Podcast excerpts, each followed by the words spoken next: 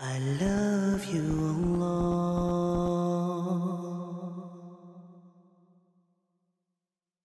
Almost everyone's life is directly or indirectly affected by Surah Yusuf. Let's start drawing examples. Allah subhanahu wa ta'ala starts off with a dream and he ends with the interpretation of that dream. And in the middle, there is another dream that is mentioned and its interpretation is also there.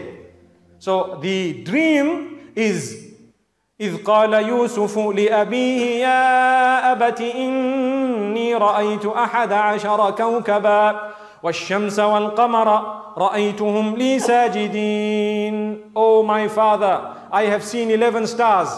The sun and the moon prostrate to me. That was good news. The father was a Nabi, Yaqub alayhi salatu wasalam. He knew that this is some goodness. This means Allah will gather us all together one day.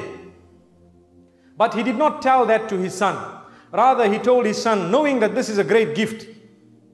لا تقصص رؤياك على إخوتك فيكيدوا لك كيدا Don't relate this good news to your brothers because they might plan and plot against you. They might become jealous of you. What do we learn from this? Those were the children of a Nabi. And something good, he told his son, don't tell the others. When something good happens to us, we don't even have to tell our family members sometime until we've achieved something. Sometimes we're planning to go somewhere. Who says that you have to inform everyone? No, it depends on how important that journey is.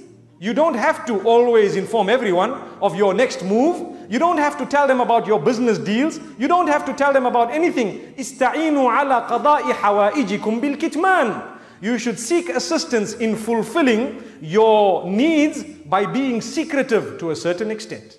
You don't have to tell everyone everything because shaitan is bad. They might be good.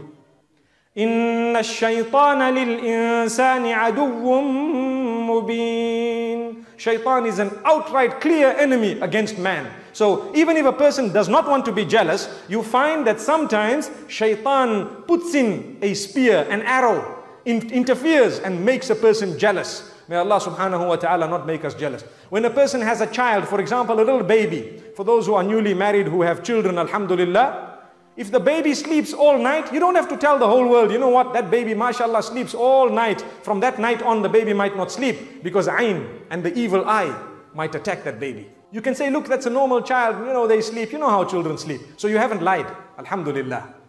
At the same time, when, it, when something good happens, you don't have to tell everyone. And if you tell them, make sure they say MashaAllah in front of you, don't be shy to say, say MashaAllah. Let them say it. So what? Alhamdulillah we will save ourselves. In fact, even in the surah, we will see how Yaqub alayhi salatu wasalam was worried about the evil eye befalling the fact that he had children, huge, beautiful, handsome children, all walking together, united. He didn't want people to see that. So when they were entering Egypt later on, he told them enter separately. Why? So that people can't affect you with the evil eye. Allahu Akbar. The evil eye is true. The hadith says, Al-aynu haqqun. It is true. It can affect a person. May Allah subhanahu wa ta'ala protect us. But remember one thing, not every sickness that you have is the evil eye. Sometimes everything we have, people say, you know, someone did magic on me, man. You know, I, I don't understand. Someone is jealous of me, man. Sometimes it's just a health ailment. Maybe you've eaten a bit too fast and some gastric movements in the stomach and you think there is jadoo or you think there is a little bit of magic that someone has engaged in. May Allah protect us. A little bit of Eno's will do the trick, inshallah.